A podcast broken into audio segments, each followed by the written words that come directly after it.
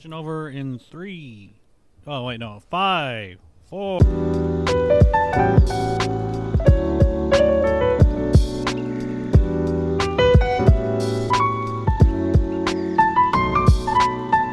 Hello, everyone, and welcome to the 10th episode of So Did You Like It? This is the fourth week of Martravolta Madness. We are finally ending this, and we have watched The Fanatic. I am here, Sir Squarin, with Kaz as always. The Fanatic stars John Travolta, written and directed by Fred Durst, a man who is really looking for an autograph. And Kaz, Yes? that's as much energy as you're going to get from me for the rest of this podcast. What the fuck did we watch this week? The Fanatic, starring John Travolta, directed by Fred Durst. Uh, Why? We wanted to see the worst Travolta had to offer. I have never been so upset watching a movie. I could not believe we spent an hour and a half watching a movie written and directed by Limp Bizkit. I I don't Yeah! know what you want from me anymore, Kaz, because Oh. I I didn't know this movie existed until you brought it up. What do you want? I heard about it. I heard about it, and all I uh, the premise that you set up was pretty much all I heard about it. Oh yeah, and that uh, John Travolta would be playing an autistic person who was a friend of this person, which I feel is something that could have been far removed. Like knowing like fan bases and stuff like that. This doesn't even have to center around an autistic person. There are people who are way too personal and don't pick up on social cues without that, which. By the way, autism being a spectrum, we just kind of they just say he has autism. Grabbed? They don't specify yeah. anything. I even asked you during the movie. I said because they're, they're uh, as I we were watching, and I was like, it seems like he's grabbing a little bit of like behaviors here, mannerisms there, a bit of like social, like um, I don't know, um, a bit of not really social anxiety, but social, uh, a a lack of social cues here and there. And I was like, I think under the spectrum of autism, you have like I asked, I said, does the does the movie synopsis say what type he has? Uh, and they don't specify. and what was crazy is when you asked that question, I could not believe you had at least a thought that they would maybe provide that. Like you had faith, that much faith in this movie, at least. it's a curious mind. I um not only that, I decided to look at some interviews for one two purposes. I wanted to see if anyone addressed that, if any either people interviewing him or Q and A's where someone had asked him like, "What was the inspiration?" or "How did he, you know, get into character?" stuff like that, to see like, okay, is there something he was pulling from? And then secondly, I wanted to see was this movie like supposed to be like this? Was this an earnest attempt at telling a compelling story, or were these people just like shitting over themselves, going like, "Oh yeah, it's gonna be great, bro, great. He's gonna be like, uh, he's gonna be stalking the guy." And yeah, I was like, oh, "Is this is this pe- people pointing and laughing and being an asshole, or was this supposed to be earnestly done?" From what I see from interviews, It's it's supposed to be earnestly done is what I got from the movie. So what I've seen from interviews, it is a misguided attempt, a very uninformed, misguided attempt at trying to be earnestly done. like, literally, if you heard, uh, I've heard uh, people ask him like, "Well, where's where's the inspiration come from for like this whole story?" And like. Limp, I'm gonna call him Limp Biscuit. I don't Limp blame you. Biscuit. I don't blame you. Mr. Limp. he um sorry, Mr. Biscuit, I guess is how that works. Mr. Biscuit was like Biz Kit. Come on, get it right. I've been spelling it like the fucking food item this whole time because I couldn't be bothered to Google it. Anyways, it's fine. Um, uh, they asked him like where'd the inspiration for the story come from, and he literally said like he had like gone to this diner for like a long time, and then he found out later uh, after like one of the people working there had asked him for an autograph. And after that some staff member told him like oh yeah that guy like collects like oh he loves collecting autographs. He's just a big collector of like celebrity autographs and shit. And so when he found out who mr biscuit was he asked for his autograph gave it to him. And then uh and then yeah after he heard that story he his only thought process is what if that, but horror? that is literally all it sounds like. What if I Now- took this and make the thriller? Now that was all that that was from the sounds of. All right, I only listened to a few uh, uh, interviews. I couldn't stand listening to these people talk for that long. Uh, I don't blame you. but after that, he had. Uh, I don't remember how they said because it was kind of like losing my my brain was falling out of my ears. Um, but suppose somehow the script had made its way to John Travolta and he loved it. Uh, he loved the idea of this script and he wanted to be a part of it. Um, at least that's what you say when you're sitting next to the director.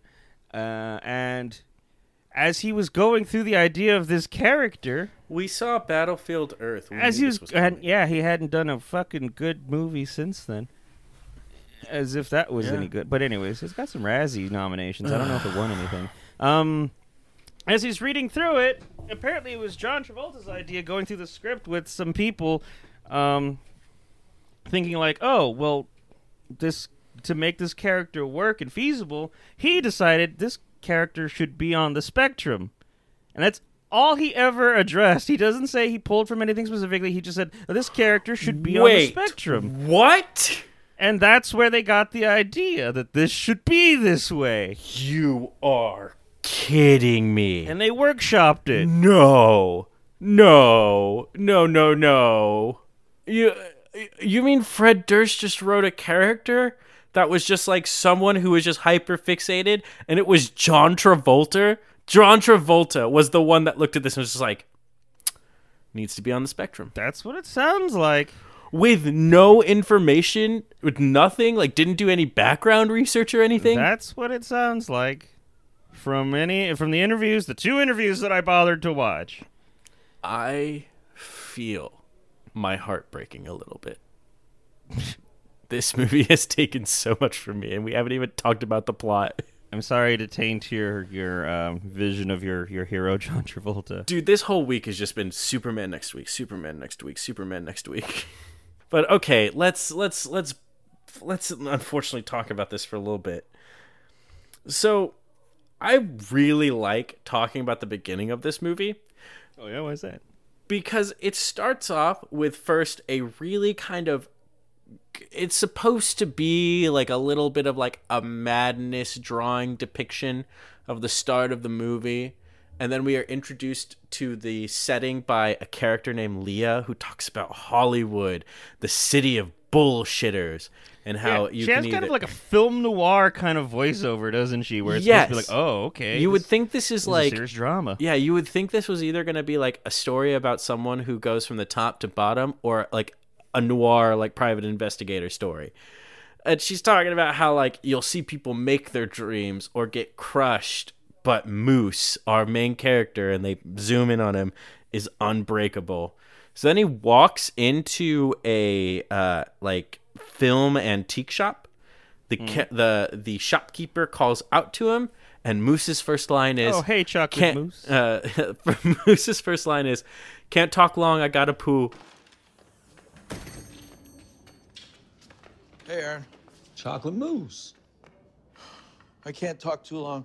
I gotta poo. That is That's a complete 180 tonal shift that we have. In that this what's that is what introduces you to the beginning of this whole story. so confused by the polar opposites of this movie because you have that narration which sets us up for something serious we're like this can't be like what what are we what are we even signing up for and then they deliver that line and i i feel like it's supposed to be a joke but they didn't set us up for humor to start right away and then me i think our reaction wasn't laughing we were just like are you serious No, yeah, it wasn't funny. It was what? Oh, by the way, remember how you pointed out how like why does he have to have like a bowl cut like that? Hmm. I started thinking about that. Is like I'm pretty sure it's supposed to be insinuating that he doesn't go get a haircut. Either he or Leia cuts his hair himself or themselves, and like they just use the bowl, you know? Because yeah life is expensive in Hollywood. Yeah.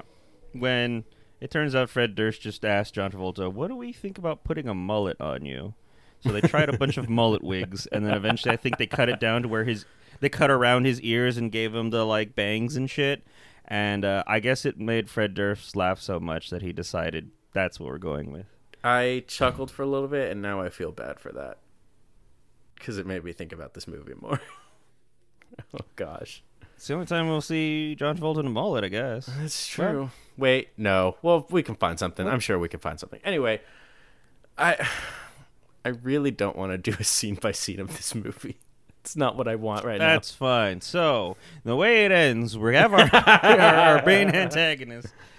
And so, like, just the scene, every the dialogue just gets worse and worse as we go through this movie, because like it's all about like Hunter or Moose really just wants an autograph from his favorite actor of all time, Hunter Dunbar. A total like from what we can gather, like B movie actor, like never really had like a big big break, but still like is known enough to have a nice house, you know? And what's his what's his main role that uh that our, our boy Moose is like into? It's like vampire Space something? vampires. Space vampires. He has a he where gets where he, wears a diamond studded or you know at least a rhinestone studded uh, vest that just says Rico in the back. Which is really funny because later on in the movie, when uh, Moose talks to Hunter about it again, he calls it Vampire Hunters. Does he? Yeah. I remember someone pointing that out, but I was I was like, ah, we're probably wrong. I wasn't paying too much attention. But all right. It's it's I mean, even in when they show a clip of the movie Space Vampires, he's got a vest that says Rico, and the lady calls him like Vigo or something. oh yeah. Oh my gosh. this movie doesn't give a shit, or maybe that's supposed to be part of the joke. I d- it's an attempt at a joke is what the best description I can give, I think. Hmm. I'm trying to be really nice. I'm really trying here. Mm. I don't want this to be a total just me just destroying this movie. I am trying to be nice. It's just really hard. I know. So but so what what do you got? What do you got? So he wants to meet his favorite actor. He buy he he's able to convince the shop to uh, shop uh, shopkeeper to give him a, a vest because he was supposed to go to a, a, a gathering party that he was quote unquote invited to. Um, and then the the shopkeeper's like, "Well, I'm gonna have him in here doing autographs."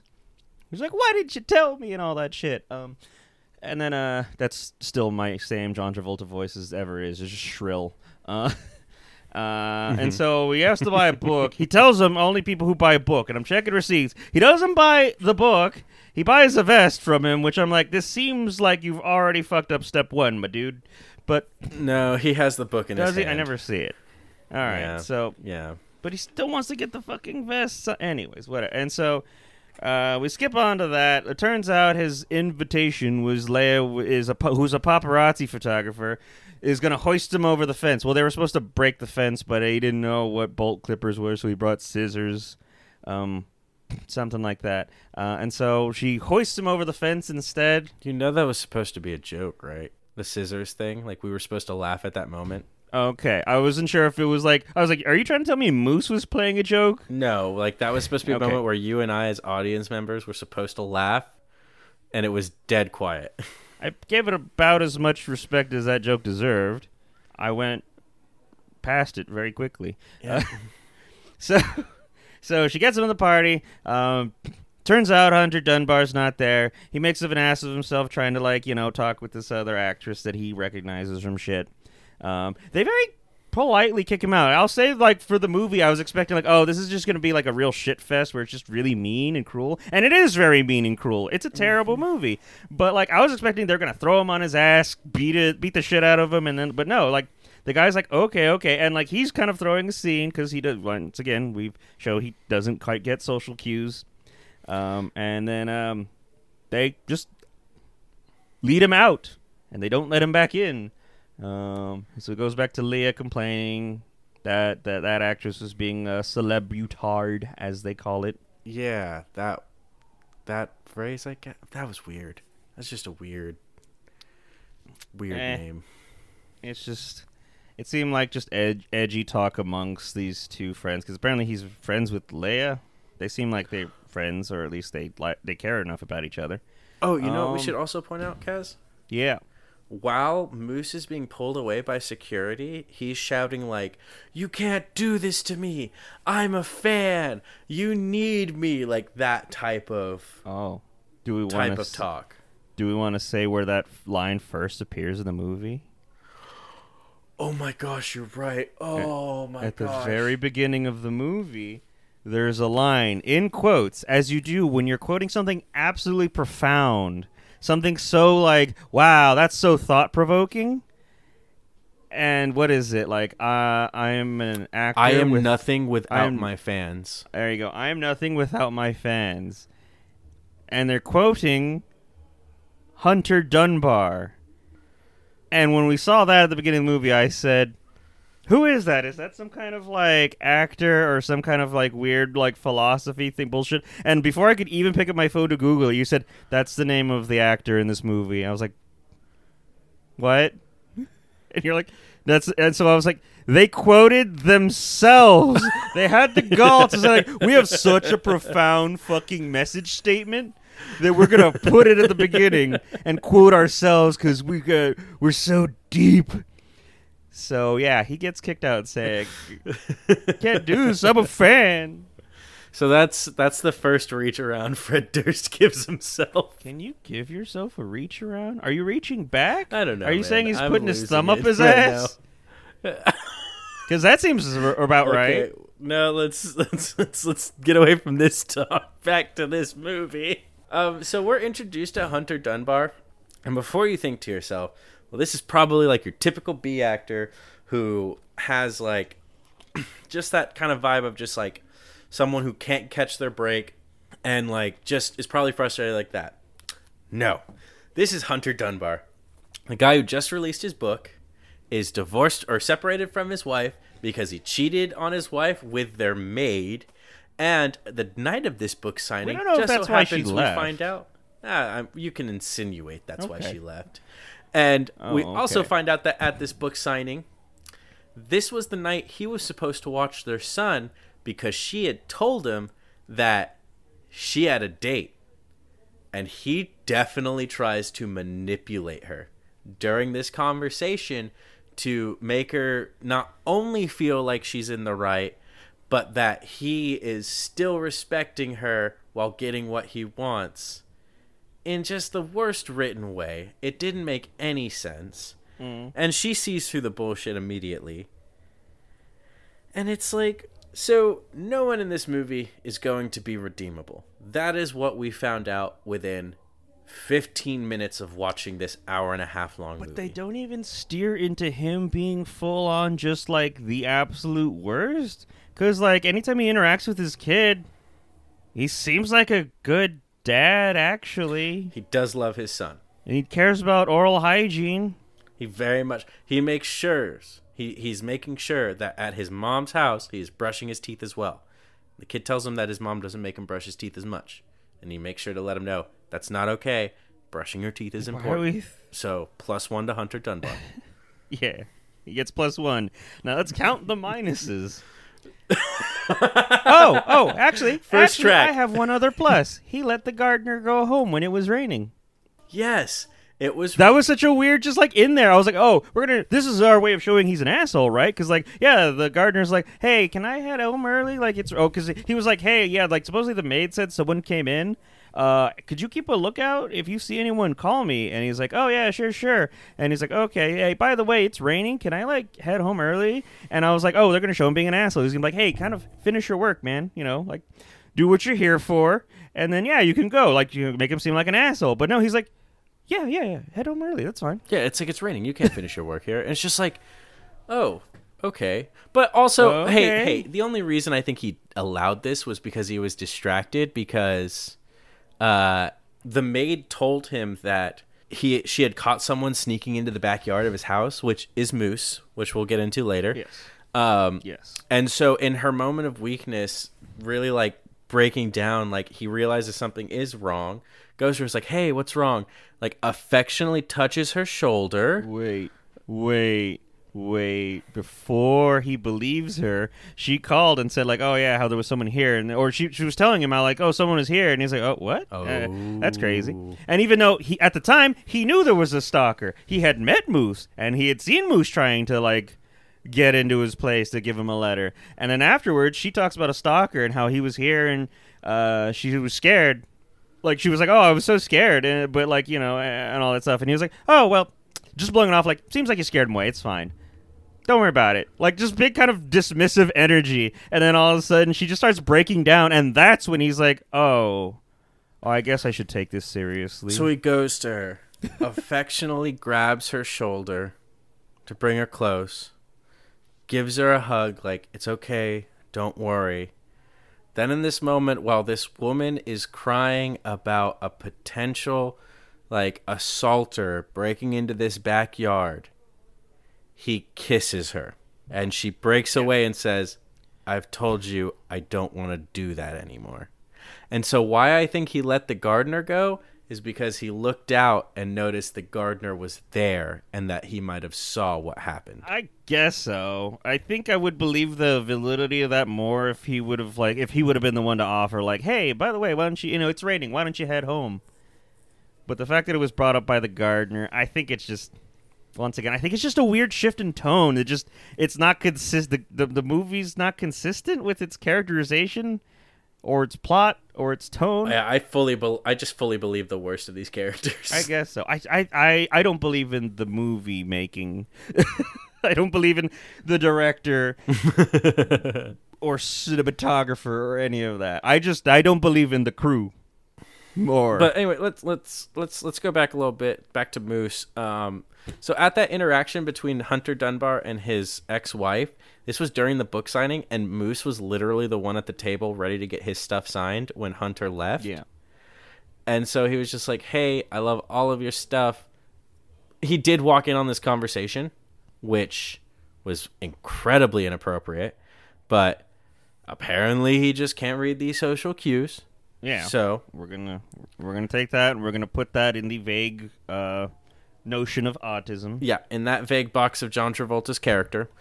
Yes. And then Hunter just gets mad. Like it's frustrated. It's just like, you really want my autograph? Well, how about I sign my uh, sign your face with my fist because I don't think that's a autograph you want. He's just like, no, Mister Dunbar. And then Hunter leaves for the night, and I think he said something like, "That's a piece of memorabilia you don't want to take home." oh yeah, Something like it's, really- it's an even Something worse really line. edgy. Which I gotta say, something so edgy. the guy playing Hunter Dunbar, it's a fucking weirdly written role and all that stuff. I actually don't think that the actor playing him is bad. No, he. To be honest, like Hunter Dunbar's actor and character is the part of the story I was more invested in just because I liked his performance better. Yeah, it's just- if I could throw any kind of brownie points at this movie for something it did right, that actor is good. It seems. He's trying. He is really trying, Yeah. and uh, it does show through because so after that interaction. Uh, L- Moose talks to Leah, who is a paparazzi photographer, as we notice, and Leah knowing who Moose is and how he is hyper fixated on Hunter Dunbar, tells him that she ha- uses a star map app to get her pictures so she's able to see where every celebrity lives and even tells him about it. Yeah. Because, of course, nothing can go wrong with that. Mm-hmm. So, immediately, the first thing he does is check if it's real and goes to Ben Affleck's house and then finds out James Franco lives about 15 minutes away from him. Yeah. And just so you know that he went to Ben Affleck's house, it's like, did you know Ben Affleck has two pools? Meaning he was looking in on the grounds of Ben Affleck's house. And Leah's just laughing about it and giggling about it, not thinking anything's going to get out of control. Yeah, because I think that's that's the kind of reassurance she wanted. In the like, oh, he's just gonna like look at funny little like info on on celebrities or find you know f- funny little things that he could figure out just by you know using this app. So I think it was her looking for some kind of reassurance. Which, Uh, just to make sure you knew that wasn't coming, uh, we switched to him then writing a letter to Hunter Dunbar explaining what he, Hunter did, that he was sorry, but what Hunter did was wrong, and that he is a fan, and that he is nothing without his fans, and that he cannot be treated that way.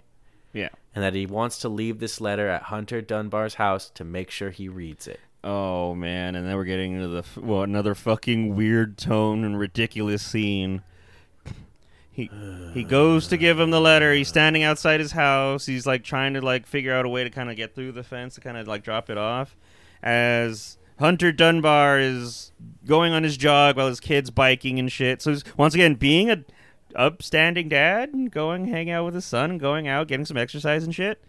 Um, Yep, yep, yep, By the yep. way, Hunter Dunbar's fit as fuck, so you know he he has some kind of working uh, workout regimen. So you know he's he's keeping it tight. Um, Yeah. he sees this guy by his fence. Tight core, everything. Looks great. Yeah.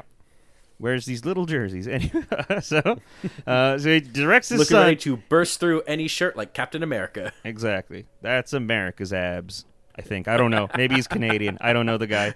But uh, but uh, he sees he sees uh, our boy Moose there. I gotta stop calling him our boy. I do not. I do. I do not claim this. Do man. not associate any of these characters with us. It's a bad. Habit. Please habit. do not do it's that. a bad habit of me like referring to someone as our boy.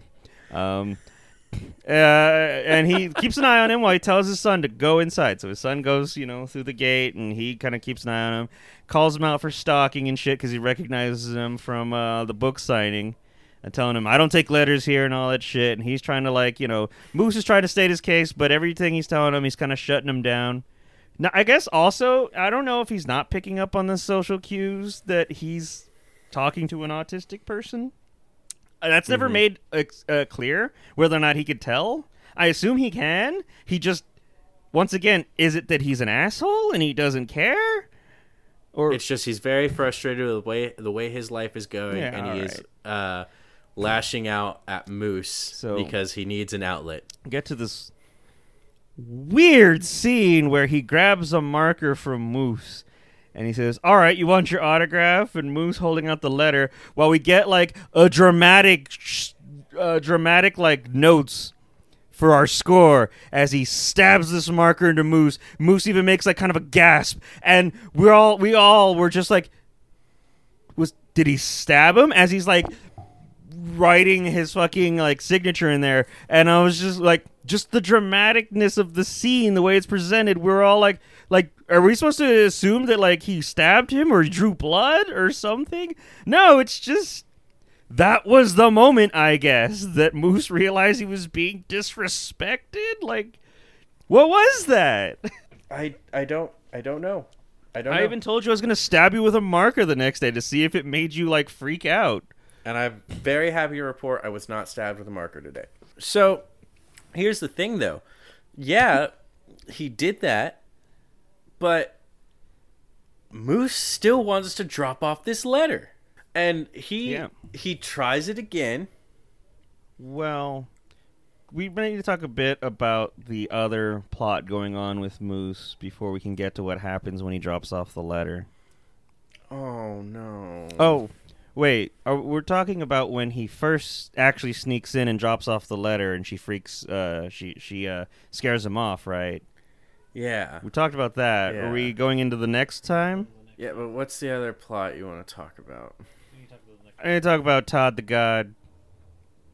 I'm gonna talk about Todd the God and the Bobby costume. Because apparently Moose works uh, on uh, uh, what is it? Uh, uh, Hollywood Boulevard, Santa Monica Boulevard. He one of works on those? the Star Walk. There you go. And yeah, there you got a bunch of people doing like weird shenanigans, magic tricks, it seems, or some people do like uh, impersonations, stuff like that. So all he does is just put on a Bobby costume and then just pretend to be British.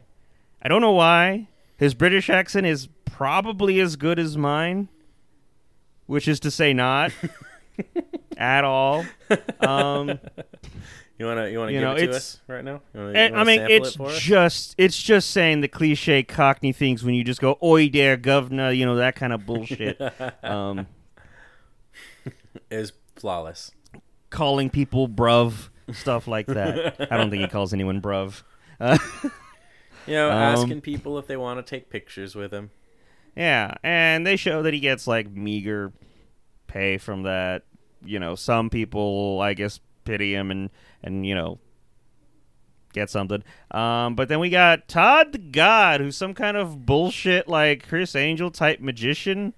He's just some ripped meathead dude, and basically, yeah, he just like puts nails in his fucking nose, and while people are distracted, uh, some punk goes around and like starts taking money out of people's wallets because I mean, his magic trick is kind of lame. It's just, oh shit, did that guy actually? Oh, okay, no, it's just special effects, I guess. That's all it is. Oh yeah, that's what that guy does. He pickpockets. I was wondering what his point. And then like he antagonizes Todd too to make it seem like they're not together. Then they'll meet up and they start exchanging all the money. Yeah, and it's obvious that what they're doing. Um, but uh, yeah, they after after each time they do that, they go and they kind of pick on Todd a little. Uh, sorry, pick on uh, Moose a little bit. And I think at one time, because I think the second time they do it, uh, a security guard named Dick comes in uh, afterwards and, and shoos off uh, uh, Todd and his little lackey, and he tells Moose like, "You should stick up for yourself, man. You can't let guys like that bully. I can't wait for the day that you fight back." Which is well intentioned. It's, you know, it's like you see the little the little guy pick getting picked on, who's like, you know, uh, he doesn't deserve it. He's being he's being accosted by these jackasses, so it his heart's in the right place. But we get to this the scene where um, Moose comes back to Wait, Hunter Dunbar's place. but but wait.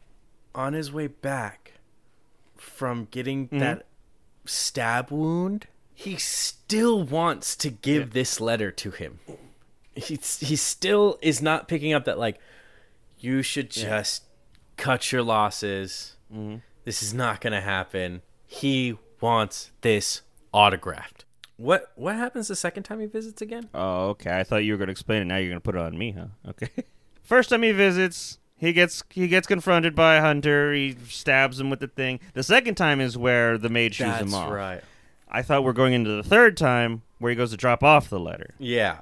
So he goes to drop off the letter, gets uh, in the backyard again, is trying to find a way to drop this letter so Hunter will get it. When the maid comes out Well- with like, wait, what? Puts he puts the letter down on on the floor in a, in a certain tile or a spot, and then he's about to leave. Mm-hmm. And the letter is meant for Hunter Dunbar, but the maid comes out, sees the letter, and she's about to pick it up.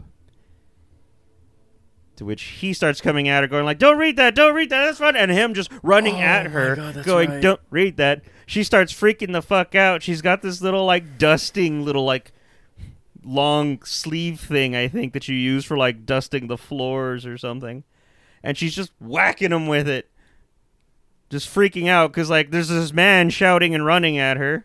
So as she's whacking him, telling him to leave, like go, uh, he's telling her to stop, stop hitting me, stop doing this, and then forcibly pushes her away, to which she trips over and bashes the back of her head against a bird bath. You keep saying forcibly pushes away. I think he punched her. No, his hands were out.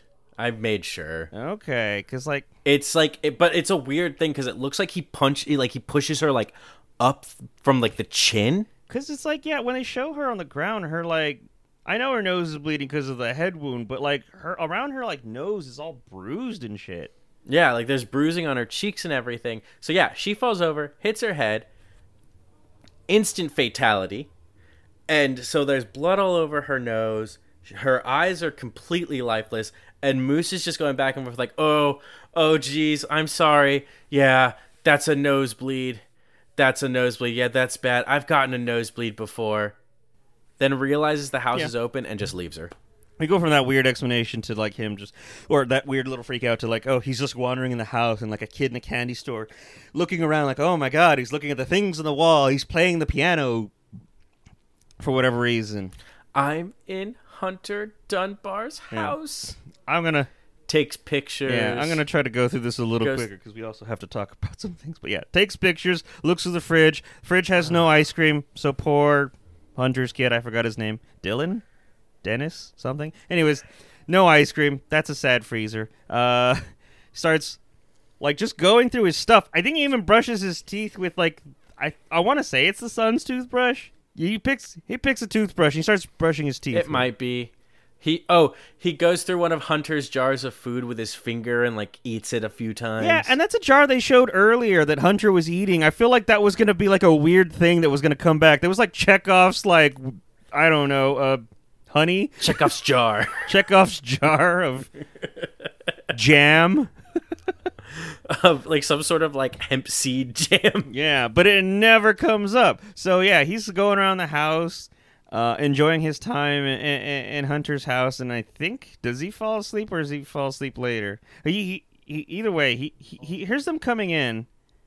Because uh, Hunter Dunbar comes back to his house, and so as he's getting ready for his house, you don't know where Moose is, and we get like this like weird scene of like Hunter's like you know like uh, walking through one of the rooms, and in the background of like a, room that's like completely dark, you see the silhouette of like Moose just doing like this fucking like Grinch kind of like sneak across the room. I'm in your house. yeah, and then we show Hunter um, going through his closet. He's getting a blazer to like you know get a get a jacket out to go out or something like that. While when he opens it up, Moose is just in there behind the jackets, very clearly visible, but I guess only to us because Hunter doesn't see him. He's on the phone with a buddy or something like that, and be like, "Yeah, man, kiss the maid again." I gotta wonder like. How often is this, man? Is this, is this friend on the other? I was like, oh, bro, we've been over this, man. Why, dude? Why you keep kissing the maid? Kissing maids, bro. So that was oddly funny. I think it was supposed to. I hope I'm, it's probably not supposed to. Anyways, uh, we go. We show him like. I think he eventually takes off the jacket, decides he's not going to go anywhere, goes to like, uh, goes to tell his son to brush his teeth. He's brushing his teeth. That's where we get the whole like. Clearly, he cares about you know his son taking care of himself. Make you know tells him to brush his teeth and wants his mom wants to brush his teeth when he's with his mom and not him. Um, which that's why I think it was his son's toothbrush because I think that was the whole reason of showing that is so we could have like a gross out like oh god that's the one that Moose used or some shit. Uh, then he tucks in his son. And we get a shot under his son's bed as fucking Hunter Dunbar's like reaching for one of the toys to like pull in for some reason to show that I guess he was there now. Just yeah, to show that Moose was underneath the bed. Uh, because I don't know, I feel like in another movie this would be played for comedy. Like, oh, the the crook who snuck in is so incompetent he keeps hiding in places where they're going or where they are. Uh, but I don't know, it it didn't come off funny. so, and then yeah, I think we just we will I'll lead us into the scene where Hunter Dunbar is pa- he tucked in his kid and he's passed out after I guess a couple of beers. Oh, and remember, he Um, takes sleeping pills two for sleeping and one for insomnia. Oh, that's right. And one for insomnia. That's right. And then he's asleep on his dad chair, recliner, whatever. Oh, did you go over the fact that after You know the uh, the whole blazer incident, Hunter falls asleep on the couch watching his home videos? Oh, I didn't. But yeah, he. Oh wait, Moose. was watching Hunter's home videos. Or Moose. Moose falls asleep after coming out of the closet after getting caught, is on the couch with Hunter's personal camera watching their home Yeah. videos, like of a very intimate moment between him and his ex wife while she was pregnant with Yeah. their kid. And then he almost gets caught again. Yeah. so while while our boy Hunter, I gotta stop saying our boy. Uh, it's Please we're stop. almost done. It won't go away. Uh, while he's uh, passed out, Moose decides to get some selfies where he takes a picture of him standing next to him. He gives Hunter a little kiss on the a little smooch on the forehead, which is very very disturbing. Um, and takes a selfie of that. Oh, make sure to get a picture Yeah, of he it ta- too. gets a selfie of that. Accidentally drops his phone on Hunter's chest. Stirs a little bit, but then nothing happens. Yep, yep. And then credits, right? No, Our fan got his selfies. because he leaves. They wake up. No one goes into the backyard, by the way. The body is still in the backyard. Uh, they leave, and in the car, as Hunter's driving his son, is just like, "Hey, is it cool if I put on some music?" It's just like, "This is what I used to listen to." puts on a Limp Bizkit song. Definitely B-side Limp Bizkit. No one knows what song this is unless you're a true Limp Biscuit fan. And is just trying to connect with someone. It's like, yeah, isn't this hardcore? Like, isn't this so awesome? Like, isn't this song so great? There you go, Limp Bizkit. And then uh, runs Wonderful in. actor of a child was like, "Yeah, Dad," and we get some cool B-roll of them very stilly sitting in the car listening to Limp, this Limp Bizkit song. This and kid seems to not be on like some sort of heavy like narcotic the entire movie because they are so just dead the entire movie. Just like, yeah, that's fine. Not as much Uh-huh. as you do, Dad. Yeah. Like no And, uh, emotion from this child whatsoever. No one's no one's headbanging to this Limp Bizkit song. They don't even remark on it afterwards. Where like the kids like, "Yeah, Dad, that was cool," or "That was great," or something like that. No It's just they they just sit there quietly listening to it. and then they run into Moose again, who is just uh, leaving their home that he spent the entire night in. And that's when It's like I thought I told you not to hang out around Oh, here. first he speeds up the car about right before he's Mm. gonna ram him, and then brakes, so he's right there, Mm. and then runs out to to threaten him and calls him a stalker. And that is when Moose finally says snaps he's- and screams, "I am not a stalker." I'm a fan. So what happens with Todd the God then, Kaz? Your favorite character. What happens here actually? How do we get from point A to point B? On his way back from Mm. this interaction with Hunter, he is crying. He is upset. Todd Mm. calls him out to again convince him to help rob people as he's doing his Mm. act, and they would cut him in. He says he doesn't want to do it. So Todd calls him a pussy and then talks about how like you why he would like you're just like someone who'd rather stalk your favorite celebrity and Moose snaps and straight up starts strangling Todd in an alleyway screaming I am not a stalker as Todd is freaking out and he finally lets go stops what he's doing and uh Todd like starts gasping He's just like, whatever, man. You're not even worth it. Like, you're such a loser. And the security guard who was talking Moose up comes and sees that. He's just like, Moose. And he's just like, I'm sorry. I shouldn't have done that. I'm so sorry. And he's just like, no, Moose. I'm proud of you. That's what you need to do to stick up for yourself. Don't be afraid to stick up for yourself. Sometimes you wish you could go back in time and take some words away. Who would have thought that sticking up for yourself was one of them? Yeah. so, after a few nights of comp- uh, contemplation and anger and rage and screaming at Hunter Dunbar movie, saying that anyone can do that because he's just a liar and it's all acting no matter what he does in his Yeah. life. Oh, can I also put one thing because I'm going to bring this up again later. Um, when he Oh, is upset goodness. with Todd, he tells him because you know, Hun- uh, no, I'm sorry, uh, Moose is such a horror fan. He tells him, "I wish Freddy Krueger were here to chop off your head and it would fill, spill onto the street and everyone would see it." And I'm like, "That's not what Freddy Krueger does." he gets horrific death, sure, but he usually doesn't strive for an audience. It's usually just in your dreams. But whatever. And he shouts this out, so the security guard probably heard that and still is just like, Good job, Moose. Yeah. You did it. No issues here. So he decides it's time to prove his point. So Hunter Dunbar wakes up in the middle of the night, roped to his bed with uh, a gag of paper towels in his mouth, looking over. which he's able to just spit out. He's able to spit out without an issue. And then starts going, oh fuck, oh fuck, oh fuck, as he sees Moose dead next to him with a knife next to him, looking like it was a suicide next to his favorite actor. And you just call him a dumb motherfucker or something like that, as you do, whatever. And we get the this next time where where Moose picks up, or he gets up from the ground, you know, showing, oh look, it's fake, all that stuff, and he goes like, Game over. "Game over! Ah, I jigsawed you." I'm like, That's still not how that movie goes. You did not earn that reference.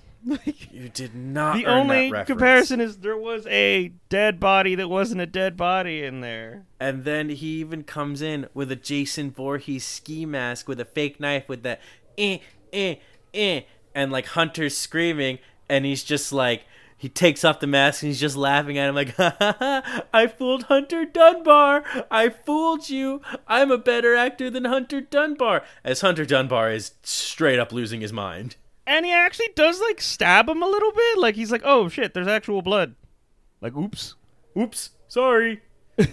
oh, before this happened, by the way, uh, Leah confronted Moose because she saw that Moose has been posting all of these photos he's taken in Hunter's home, including the kiss on the forehead, on his mm-hmm. social media. She's like, yeah, I used your Star Map app. No, I only told you about that Star Map app. I did not tell you to use it. This was not my idea. Don't Yes, you, you did. dare Yes, tell you did. anybody I told Yes, you to you use did. this. Immediately trying to cover her grounds. So, yeah, Leah sucks. We all knew that. Anyway, back to the fact that and and then and then they then they, they they they make up by flipping each other the bird and getting mad at each other. No, actually, I think that's when she eventually just like couldn't take it. She just leaves. Oh yeah, she leaves. She leaves. And so let's get back to, you know, Moose proving her wrong by fake kidnapping a man in his own house. hmm Uh, and so yeah, he um kind of tells him everything on his mind and all that stuff. What, what, what's his name? Um, Hunter Dunbar's like, hey, dude, whatever you want, just like you know, don't hurt my kid. Just don't hurt my kid. And he's like, why would I ever hurt your kid? Like, why would you say that? And you're like, I don't know. He doesn't know you. You're uh, you're you're scary enough to tie him to a fucking bed.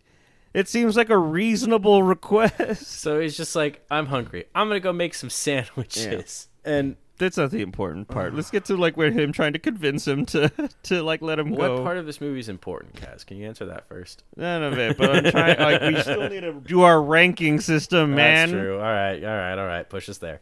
So eventually, he tries to convince him to let him go, and he says, "All right, here's like a thing that us actors do. It's like what is it, projecting or something?" Uh, and so it's like, yeah, it's like projecting or something like that. And so he like has him imagine, like, close your eyes.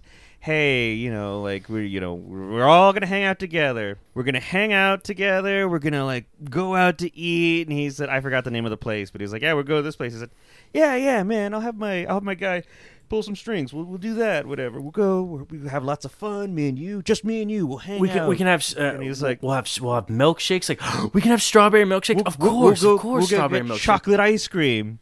And he's like, strawberry ice cream. Oh yeah, man, whatever you want, whatever. And as he's doing this explanation, talking about how they're gonna hang out, they're gonna be friends, and we have this weird like change in like the the camera filter, like things are having kind of like a weird like unreal red hue or something. Um, yeah, fucking like Moose is like leaning in and like hugging him while he's tied up, and he's just like, and like you know, once again, the guy playing Hunter Dunbar just like fucking giving it us all for what he has to work with. He's like, What? Oh, I just wanted to do the whole. Don't forget that he re- he reiterates the quote from the beginning. Oh, that's thank you, Nan. oh yeah, it's like I, I he's like I am, I'm nothing without without my fans, whatever stuff like that. And so we have that little sesh. He tells him, "All right, now can can you untie me? Let me go. We we go we go hang out. We'll go do this, whatever." So he unties. Uh, he unties his hand, uh, both his hands, uh, and before he could do anything else, Hunter goes for like a gun that he has. Like I don't know, was it above his head? Oh no, no. He goes and he headbutts him. He headbutts Moose, and Moose knocked back, freaked the fuck out. While he's like kind of stunned by that, he reaches for like a gun that I think is either was it like below his pillow or was it like above his Or like under the bed, something. It was Or, some like, sort yeah, of gun thing in his bed. he just reaches for a, gu- a shotgun that he has to his side. Fucking shoots off Moose's fingers. They're just gone, like obliterated. You don't see what happened. They're just. He's got a hand missing fingers now. Moose is Um, screaming Moose and is freaked crying. the fuck out. He go uh, and yeah, this uh, hunter also reaches for like a fucking like big old Bowie knife that he has. I think he stabs Moose once in the eye. kicks it, starts kicking him. He stabs him once, I think, and then he like fucking like kicks him down like some stairs. Like he's just like toying with it. gets weird because like the tone looks like because like, you see silhouetted like you know Moose is falling down the stairs, and you see like silhouetted in the background like the fucking like uh, uh, uh, uh, Dunbar has like a fucking knife and he's just silhouetted and he's just like very slowly stalking him like a weird like slasher of like uh, you know hunting their prey kind of thing. It's just so weird.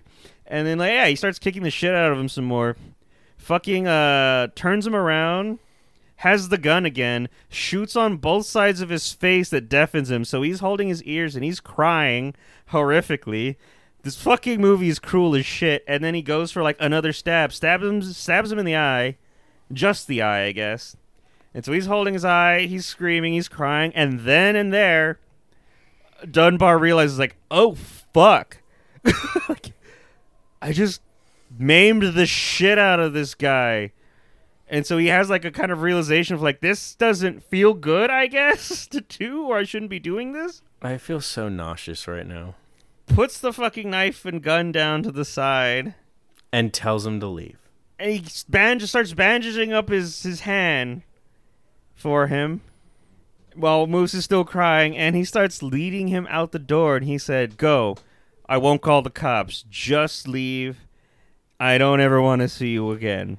So Moose leaves as Hunter has a emotional breakdown, silently falling to uh, the floor against the wall, blood covering his shirt. And as Moose is walking down the Star Walk, people are calling out to him to take pictures with him because they think it is the most incredible movie makeup. And he is basking in the attention of all of these people. He doesn't seem to be basking. He seems really just confused and scared. He smiles a little bit, I saw. It didn't seem like it to me. I don't know. I, Uh, think, I think that's just how his face. Like you know how some people when they start crying, they look like like their their cheeks are pulled back, so it kind of looks like a smile. But I don't. I don't think that's what they're going for. I'm not going to rewatch it to find out. Leah then somehow driving down Hollywood or the Star Walk recognizes Moose in this moment out of all these people, stops, sees him, is freaked out, Somehow runs into him in all of fucking L.A. How? and runs up to him and is just like, "Are you okay? Like like what happened to you?" Like I'm gonna take you to the hospital. Like let's go. It's gonna be fine. Like just like softly talking to him, and this is when we get a voiceover about how uh, Moose is unbreakable, and Hunter is a survivor, but the person she's most worried about is the maid because the maid's body is still in the backyard. So the cops show up and arrest Hunter Dunbar for the murder of the maid, thus doing no police work at all, and just the movie ends. which I like. I know you you just glossed over the no police work, but like any amount of investigative work, this None this man also has rights and like could did he stick to his promise of like I won't tell the cops anything? Did he decide I guess I'll just take the fall for this because My career is over. I'm going to prison. This is because I told him I would or did he would did he try and the police were like, "Yeah, you know, what are the odds, eh, Mr. Mr. Hollywood man?" like did they decide to take him in anyways? There's also the fact that he looks fucked up. Stab He wounds, looks fucked up. He blood probably everywhere. He probably has like, you know, indentations from his wrist. He got stabbed in the chest a little bit. There's someone else's fingers somewhere in his house and blood. Moose's social media shows that he's been sneaking into Hunter's house for days. And giving sneaking little kisses. like any sort of police work would show, Hunter did not kill this person. But no, we are supposed to believe that Hunter takes the fall for the death of the maid only because the public probably knows he uh, got divorced or separated from his wife because he cheated on her with the maid. And that's it. Investigation does not exist. Ladies Well, and gentlemen, that's the fanatic. well. there you go. At the end, I asked if there was anything after the credits, and you kind of scrubbed over real quick on the video, and you're like, nah. Apparently, af- before the credits hit, Don't tell me.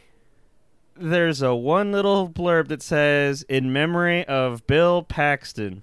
Okay. Oh my gosh, I thought you were going to explain another scene. And I got, a- I, I was like, I had read that, and I was like, why? I what? And it turns out the uh, part of um, Hunter Dunbar was originally written, writ- written for Bill Paxton, and then of course he died, so he couldn't play the character. And apparently, that little thief that was working with Todd the God apparently is Bill Paxton's son. So they got him in it, and then they just said, "Well, that's enough. We can just say this is in memory of Bill Paxton." I guess that's the minimum requirements. It's so weird. This movie is terrible. Please don't ever watch this. I mean, like if you if you want to try it because you don't think we're serious, sure, but please take it seriously. There is no reason to watch this movie. I Like I let's let's before we jump into the ranking system. Kaz so did you like it? no, I didn't. I didn't like this movie. I don't blame you. I didn't have a good time. I when we finished it, I called it the Phil Bad movie of the year of 2019. Everyone's terrible. Everyone's an awful person, and it's just so cruel to actors, to fans, to people with autism, I to I, I agree with you 100%. apparently people who do your landscaping or work in your house. I Do you like this movie? No, I did not like this movie. Guys, you have to understand when when Kaz and I watch these movies, we watch them, we we stay on the Discord a call a little bit, plan out the posters we're going to use, and we have a little bit of a conversation before usually like I'm the one that heads off so because I'm I usually have work early the next morning. When this movie ended and we made sure there was no end credit scene, I immediately switched to the Goofy movie and we watched the Goofy movie in all of its entirety just to feel something again. I've never seen the Goofy movie before that, and I gotta say that was fun. We will get to that on a later date. We'll have to rewatch that movie. But anyway, let's jump into oh, this oh, ranking before system. we talk about the ranking system, I did want to oh, mention because I I wanted to do a little bit of like I looked up interviews and stuff like that, and I looked up things, and I'm gonna put a disclaimer out there. Me and you are both neurotypical people. We don't have autism. We don't have I don't have any experience with people with autism or working with that. that is that is a good point to make. other than doing a little bit of teaching aid. We we're making fun of this movie. We don't want to come off as disrespectful for people with autism. Uh, we, I also said when starting this movie, I don't think Fred Durst could write autism respectfully, and I don't think John Travolta can play autism respectfully. And as I mentioned, I think they just kind of reached and grabbed for like th- symptoms and or things that they associate with autism, and that was their scattergun approach to it. So with that said, there just seemed to be no no respectable research. With that said, I uh, do- to really make sure. I- in my research on looking up what people maybe thought of this movie, I did stumble upon a YouTuber. Um, her channel is called Jess Pruim. Pruim. She apparently uh, markets her video as "I with autism saw the fanatic" or "I, a person with autism, saw fana- uh, the fanatic," and she actually describes it as a comedy. She says she gets real big kicks out of this movie because it is so far from reality and so incredibly stupid. And if you watch her video, it is an absolute great takedown of this fucking movie.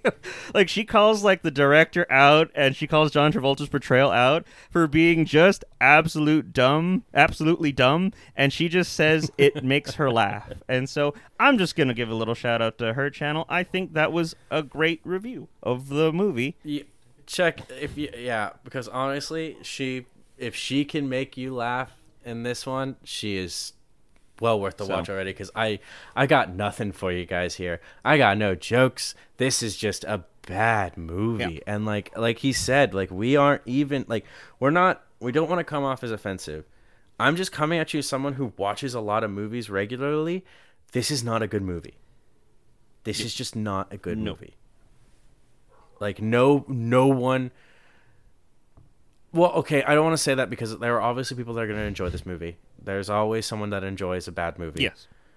I enjoy a lot of bad movies. The majority of people will most likely not like this I movie. enjoy a lot of bad movies, and this movie was just a bunch of bad feels and little redeeming quality at all. The few positives are the things that I was able to say during this, and those aren't enough. They weren't enough. They didn't make me say, "Oh, you know, you know, watch it. It is bad. It doesn't. It's not necessarily like funny bad, or it's definitely not funny bad.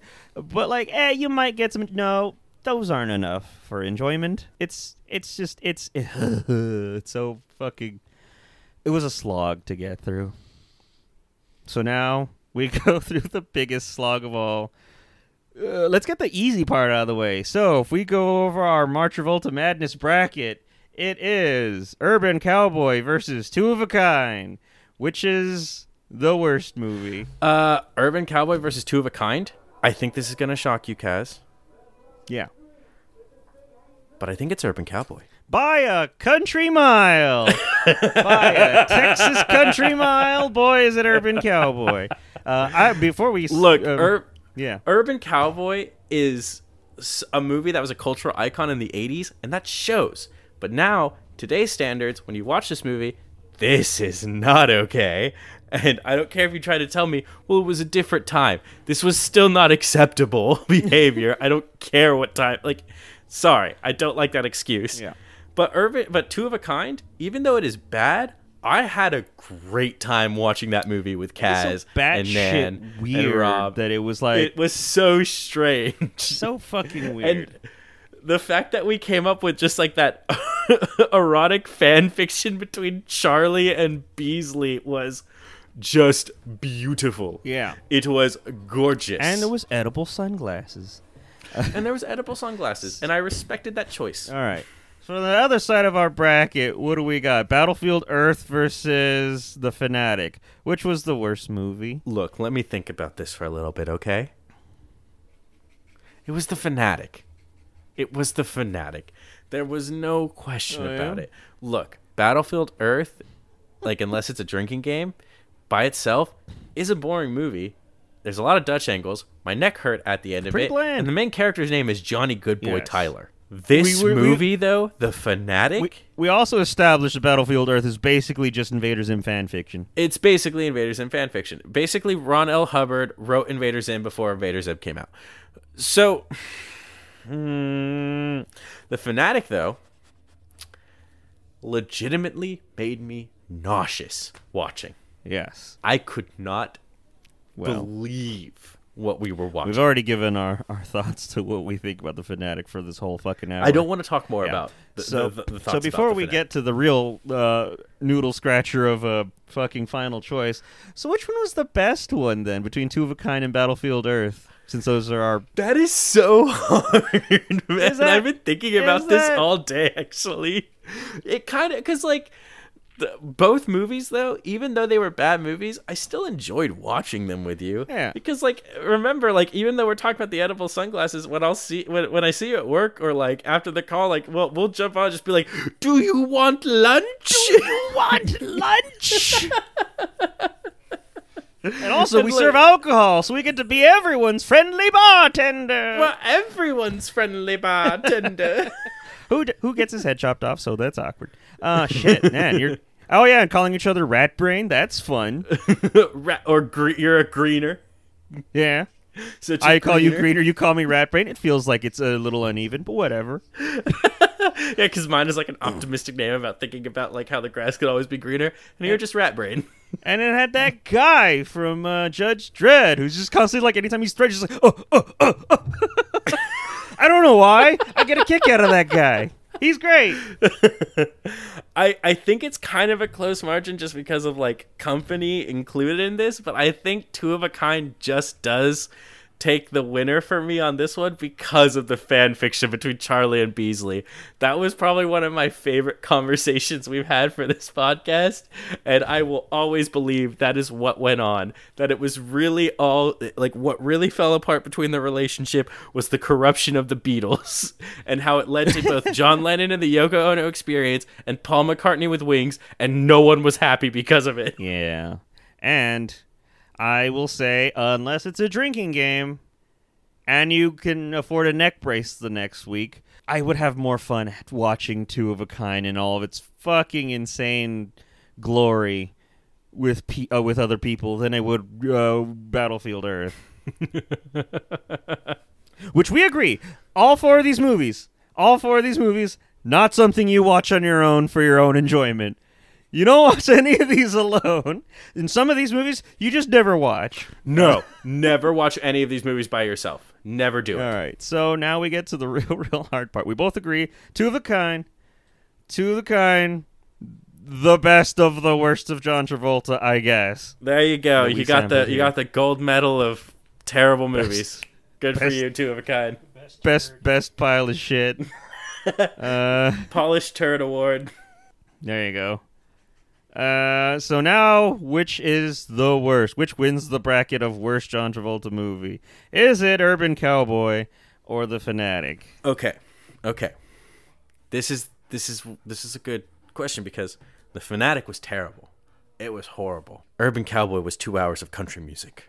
Yes, and I don't like country music. That's the that's the big thing that makes it really hard for me. So the the big question between the two is which movie would you be See, I- able yeah, to at least watch a second time? With Urban Cowboy, I'm gonna be miserable and complaining and bitchy the whole time. but I'll be able to point out some fun things, like Aunt Corrine and Uncle Bob. Those are fun. The dumb bull riding bullshit. The wow, this kind of happens in Texas parts. Yeah, that's real things that I could point out. Those are things that I could say like, "Hey, look, isn't this fucking goofy?" But I have to sit my ass through these fucking like awful things, and then I get to like kind of cover my fucking like hand, my face in my hand, as the fucking uh domestic assault scenes happen. I'm just like, yeah, th- th- this is also. But here's the thing: Do you actually, I like that you brought this up, that like showing this to someone, because now it's a better question of which movie would you be able to show to someone else? And I would rather sit through Urban Cowboy again with someone who'd never seen it before than show someone the fanatic, because I never ever want to lose an hour and a half of my life again like this. I would rather lose two hours of my life listening to sh- just country music and dealing with this terrible plot than having to watch an hour and a half of this movie again because it is the worst type of movie in which all it's trying to do is just make you feel bad. And it does it terribly.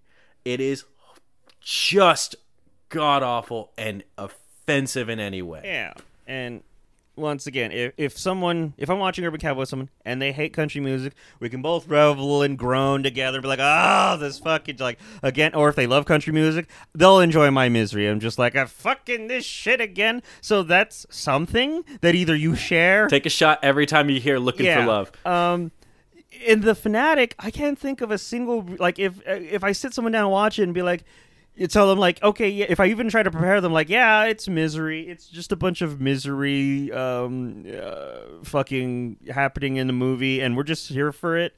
We're just gonna watch, sit through it, and let it happen.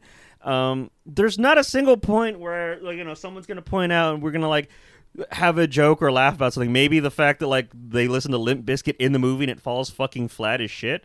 That could be the only thing. Other than that, it's just they're just like, oh man, that fucking happened. All I could do is look at them and go, yeah, yeah, I know it sucks. That's it. Yeah, the fanatic is just going to be silent hour and a half of just the person you're showing this to angrily asking if this is real. At least with Urban Cowboy, there's going to be a few moments of both people really laughing because they cannot believe this exists. Yeah. So So I think that's why Urban Cowboy just barely misses out on worst movie and we give it to Don't- the fanatic. don't don't phrase it that way. Phrase it this way. That just barely the fanatic proves itself to be the worst movie. Are we saving the are we saving Urban Cowboy or making the fanatic? No, the, the fact it, that you would say like that just barely makes it better. No, don't say anything's better. Say something is worse. the phrasing matters. Thank you, Kaz. Thank you very much. I really appreciate that. So, I think it is. I think we are both unanimous here. Our bracket goes best movie of Martravolta Madness, Two of a Kind, starring John Travolta and Olivia Newton-John. Worst movie of Martravolta Madness, The Fanatic, starring John Travolta with the duo writing directing of Fred Durst. There you go. and with that, Kaz, guess what? We're free. We're free. We're good. It's we're, We're gonna free. watch March Sup- Travolta Madness is We're over. gonna watch the Superman is next week. It doesn't even matter if Superman's good or not. It doesn't. Anything without John Travolta right now would Oh, make me so oh happy. fuck, dude, he's got a cameo in it. No, I'm just kidding. Oh, I was about to fucking lose it, dude. I'm not kidding. I was going to fucking lose my mind. Oh my god. Please, I cannot wait. Like, Superman, Superman, save me. Please. I know your ending is terrible, even though I've never seen you before. Just save me. Save me from these last four weeks of absolute hell. It's rid- Uh, it's weird that like Two of a Kind was like a shining moment in this month for like a brief second, and then it was just back into darkness. it's it's like in the descent when she's like so close to the end there's a mountain of like weird uh, uh, rock she has to climb. She's surrounded everything's gonna kill her and there's just that like one light coming from up there. If you go by the real ending she doesn't make it out but that light had a little bit of hope at least for a few seconds that's how you use a horror movie analogy god damn it God damn it, guys! Let's wrap this up. Everybody, this has been so. Did you like it? This has been the end of Martravolta Madness. Uh, if you want to see what Kaz is doing uh, off the podcast, visit twitch.tv slash second respawn, the channel we are streaming on right now. Great, uh, great duo of brothers, variety streamers going through Elden Ring. They have a challenge right now. They make it enough. We're going to see some uh, two people trying to play Super Mario Sunshine at the same time. Uh, and you can follow them at Twitter, second underscore respawn. Uh, my name is Sir Square, and you can find me at twitch.tv slash Sir Squaren. I do a lot of D&D as well as just variety. Been really into Elden Ring like the rest of the world. And you can find me on Twitter at Sir Squaren. We always do these podcasts every Friday. And Kaz, guess what? yes This is our 10th episode. yay We're in the double digits. So, so glad the that, fanatic was the one huh Yeah, I know. We really just did not plan this out right. But with that, um, would really mean a lot to us if you guys would, if you guys like the show and you like when it comes out on all other formats, including Spotify, Amazon uh, Music, and Stitcher. Uh, we'd really appreciate if you share it with anybody that might enjoy it. Uh, but yeah, do you have anything you want to shout out, or do you want to tell them uh, what's what's in store for the next month? I just want to say the following week after Superman, we're looking into getting a special guest. Want to make sure everything's for sure before we do any further announcements. Uh, but we are looking for some pretty exciting stuff. So right now, it looks like we are doing Superman next week. Hmm. Kaz is showing me this movie for the first time. Very excited. We will not announce the guest, but uh, the potential movie we are watching is The Prince of Egypt. Uh, after that, we are going to be checking out August Rush. And then the last two movies of April are going to be Romeo plus Juliet with, Hell yeah. with Leonardo DiCaprio. Hell yeah. And Guy Ritchie redeems himself with Snatch. Yeah, okay. Kaz, do you have any final words to say before to we close out? sign off. I couldn't come up with um uh uh Don't worry, I got Oh, your back. This is a shout out to the greatest moment of this entire month. Everybody, pop them titties damn, and have a good night. All the movies. I was trying to think. I was like, uh, I don't know. Eat, eat some fried chicken. Uh, pop them titties. Get some lunch. Uh, and be quick. Uh, or I don't have time. I have to poo. I don't know.